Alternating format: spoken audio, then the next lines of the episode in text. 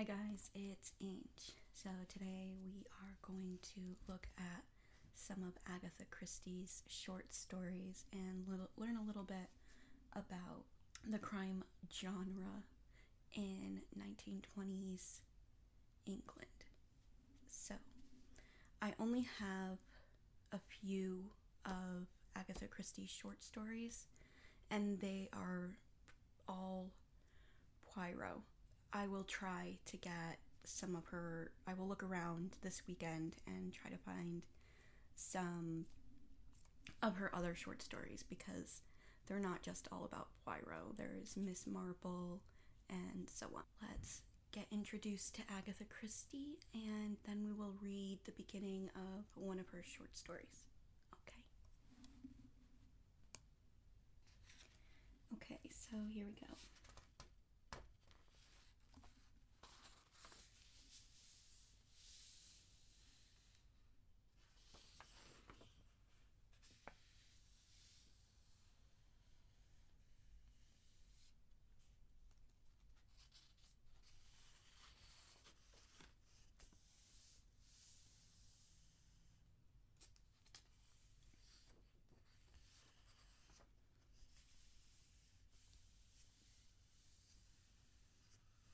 So here's the introduction. In 1920, detective fiction was a genre to be reckoned with, thanks in large part to the adventures of Sherlock Holmes, the world famous creation of Arthur Conan Doyle. Holmes' first adventure had appeared in print in 1887, and within years, he had taken the reading public by storm. So great was the popularity of Sherlock Holmes that when Doyle famously killed him off in 1893, he was compelled by the public's outcry. Not to mention his financial considerations. To resurrect him eight years later, numerous fictional detectives had been imagined into existence by other authors in the wake of Holmes' literary reign. But none had achieved his renown, and 30 plus years after the publication of his first adventure, with four novels and 44 stories, chronicling his career and only another 12 stories about his exploits to come Many of Holmes' fans surely wondered to whom he would pass his crime solver's torch. Enter Hercule Poirot, the literary creation of then known author by the name of Agatha Christie. Poirot made his debut in Christie's first published novel, The Mysterious Affair at Styles, published that year in England under the imprint of John Lane.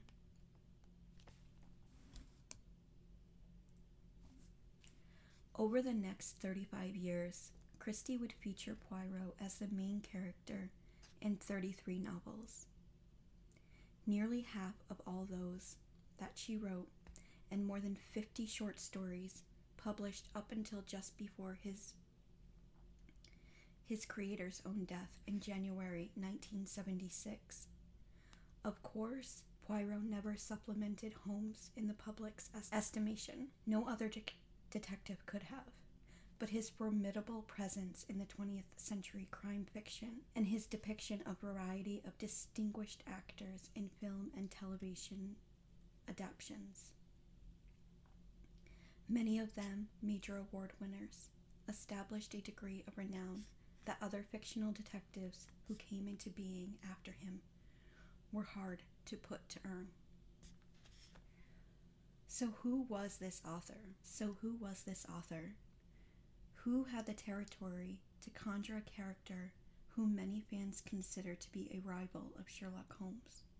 Agatha Christie was born Agatha Mary Clarissa Miller on September 15, 1890, the youngest of three children, born to an American stockbroker father and his Irish wife, who lived at the time in Torquay, a seaside town in the English county of Devon. The Christies were a wealthy upper middle class family whose progressive ideas included schooling Agatha at home. Her parents taught her to read, and this in turn inoculated her desire to write at an early age. She had been trying without luck for several years to publish a novel and short stories when she met Archibald Christie, an army officer in the Royal Flying Corps, whom she married in 1914. Shortly after the outbreak of World War I, Agatha contributed to the war effort by volunteering as a nurse, which led to her accepting a paying position as an apothecary's assistant. It was while she was serving in this capacity that she conceived of an idea of writing a detective story as a means of occupying her time during slack work periods. Her sister Madge had planted the seed in her when the two read Gaston Leroux's The Mystery of the Yellow Room shortly after its publication in 1908. When Agatha expressed interest in writing a detective story of her own, Madge challenged Agatha with, Well, I bet you couldn't. As she writes in her autobiography, Agatha's work suited her ambition to write a murder mystery perfectly. I began considering what kind of detective story I could write, since I was surrounded by poisons. Perhaps it was a natural that death by poisoning should be the method I selected. I settled on one fact which seemed to, to me to have possibilities. She next went on to develop her dramatis persona, the murder, the victim, and a supporting cast of potential murder suspects. And naturally, she had to have a detective to solve the crime. So I considered detectives. Not like Sherlock Holmes, of course. I must invent one of my own. Someone who hadn't been used before. Why not make my detective a Belgian? I thought. There were all types of refugees. How about a refugee police officer? A retired police police officer, not too young a one. Anyway, I I settled on a Belgian detective.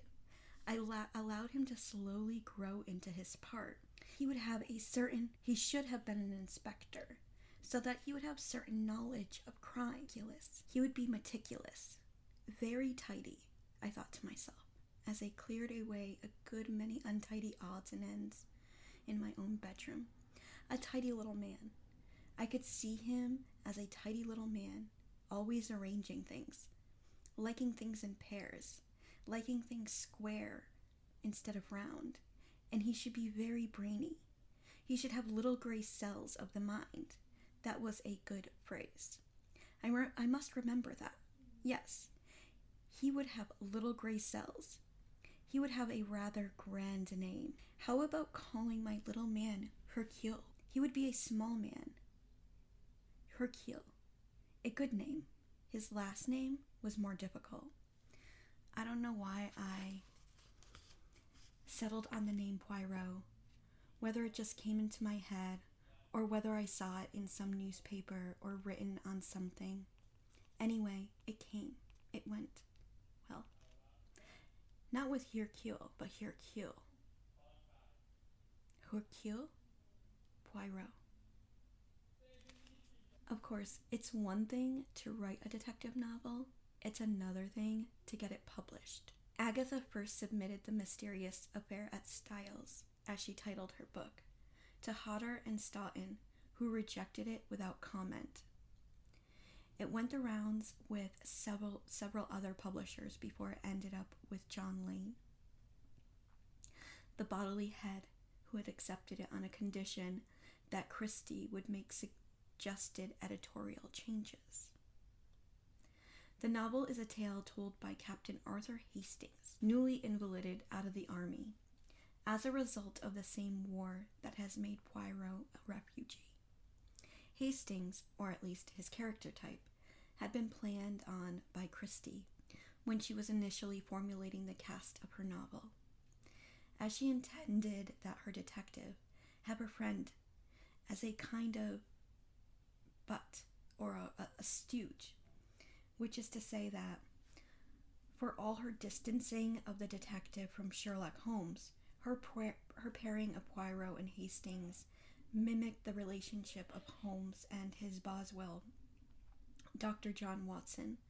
Like Watson, Hastings would serve as a narrator for the vast majority of Poirot's adventures, some exceptions being two of Poirot's best known tales Murder on the Orient Express and Death on the Nile. When Hastings comes upon Poirot at Styles in the second chapter of the novel, the two are familiar with one another, though not quite the bosom buddies that they would have become over the course of their shared adventures. Poirot's introduction allows Hastings to wax about in his appearance and demeanor with details that would recur in description of Poirot throughout the series.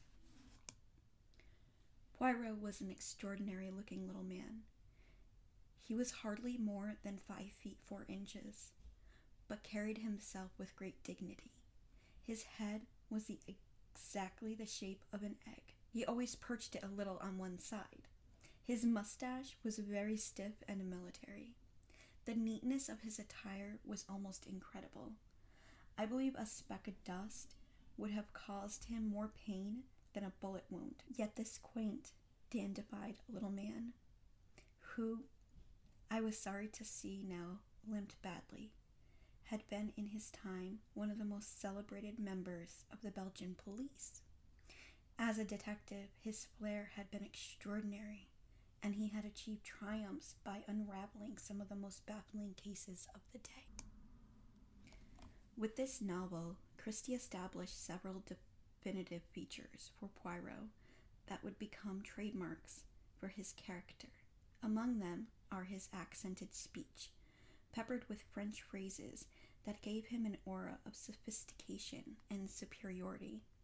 And indeed, he regularly inflects that superiority on Hastings, the most tolerant of sidekicks, who he constantly chides to use his quote unquote little gray cells to see the clues that all others but Poirot overlook. Poirot is nothing if not conceited and condescending.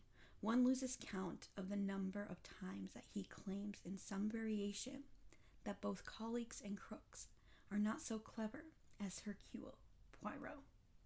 But it is hard for others to fault him on this, given the superior work that he does. In general, the novel established the pattern that Christie would use thereafter for larding the narrative with red herrings and assumptions that would cast suspicion early on someone other than the true criminal. The whole point of a good detective story, Christie wrote, was that it must be somebody obvious, but at the same time, for some reason, you would then find it it was not obvious, that he could not possibly have done it. The novel concludes with what would become another Poirot trademark the gathering together of suspects at the finale for the surprise reveal of whom the true culprit is, followed naturally by Poirot's lengthy, lengthy explanation of the process by which he sifted clues to solve the mystery. Sales of the mysterious affair at Styles did not make Agatha rich. She made only 25 pounds from the sale of the serial rights for newspaper publication. But the book succeeded well enough for her to pursue writing more mysterious fiction. Following the publication of the non series novel The Secret Adversary in 1922, she returned to Poirot in 1923 with The Murder on the Links, another magnificently convoluted tale of murder whose mystery turns on buried family secrets and the vulnerabilities and unusual talents of its colorful cast of characters. The novel features several vignettes that call attention to Poirot's personality and quirks, most notably a pathological concern with orderliness, a trait essential to his meticulous methods of detection. that verges on the obsessive compulsive. Looking over the irregular shape of a piece of toast at breakfast, he complains. Is it square? No. It is triangle. Again, no. Is it even round? No. Is it of any shape remotely pleasing to the eye? What symmetry have we here? None. Later, when visiting the golf course where a corpse had been found, he explodes with incredulity to a query as to whether he plays golf. Figure to yourself each hole is a different length. The obstacle. They are not arranged mathematically. Even the greens are frequently up on one side. There is only one pleasing thing. How do you call them? Tee boxes? At least they are symmetri- symmetrical. The novel also calls attention to the contentious relationship between Poirot and most official investigating officers on the case he undertakes. In several of his adventures, Poirot locks horns genially with Detective Chief Inspector James Japp of Scotland Yard, who shows grudging respect for Poirot and the results he achieves. In this novel, Poirot's relationship with Monsieur Giraud, detective of the Paris Sûreté, who considers the Belgian detective a meddlesome old fogey, is a little bit prickly. Speaking contemptuously to Poirot, he remarks, You cut quite a figure in the old days, didn't you? But methods are very different now. Poirot's response, which proves as precision as it is philosophical. Crimes, though, are very much the same. With the publication of her second Poirot novel, Agatha's reputation as a promising mystery writer had grown enough for Bruce Ingram, editor of the weekly paper The Sketch, The Sketch, to propose a set of short mystery stories featuring her celebrated detective. 24 of these appeared in two series in the magazine under the heading The Grey Cells of M. Poirot. Between March and December of 1923, several would be collected the following year in Agatha's first short fiction collection, Poirot Investigates. In March 7th issue, the first of these stories, The Affair at the Victory Ball, was accompanied by a pictorial biographical sketch, The Maker of the Grey Cells of M. Poirot, which touted her as the creator of the most interesting detectives since Sherlock Holmes. Not surprisingly, fans of Sherlock Holmes will almost certainly detect echoes of his adventures in them. The plot of The Adventure of the Christmas Pudding appears to nod to Conan Doyle's The Blue Carbuncle, and a line that Poirot repeats twice in the story. It is my business to know things. Sounds like a paraphrase of Holmes' famous line from his story. It is my business to know what other people don't know. The case of the veiled lady, with its ransomed blackmail letter, was clearly written in recognition of Conan Doyle's A Scandal in Bohemia, not to mention Poe's The Purloined Letter. And one can't help but think that Agatha took a page from Conan Doyle's The Five Orange Pips when writing the ending of The Mystery of the Hunter's Lodge. But these stories are far from derivative, and episodes like The Lemesurier Inheritance and The Clue of the Chocolate Box, related as an account of the only case that Poirot lost in, are unique in the Poirot canon. In the years that followed the publication of the stories collected in this volume, Poirot's renown grew exceptionally with each successive case. These tales form the foundation of his reputation as one of the greatest crime solvers in mystery fiction, and they confirm the bragging rights he earned to present himself to the world as the great Hercule Poirot, the terror of the evildoers. So, guys, this went a little bit longer in my introduction to Hercule Poirot than I expected. but I did want to tell you that there are a few on, other people that are talking about British murder and crime solving genre. Um, Lucy Worsley did a book called The Very British Murder. It's really good. I've watched the documentary, I listened to the Audible, and I read some of the book. It's very, very interesting. So I suggest like a lot of people. So I suggest you guys watch that. There is also an interview that I will add to my YouTube channel. I don't know how to add that to my website, but there's an interview that Agatha Christie did and I know that I saw it on YouTube and I will up like I said I will upload it to my channel and I'll create like an Agatha Christie file as we go along with reading the Gray Cells of Poirot. And hopefully we'll find some Miss Marple stuff. She's also one of my favorites. I love Miss Marple.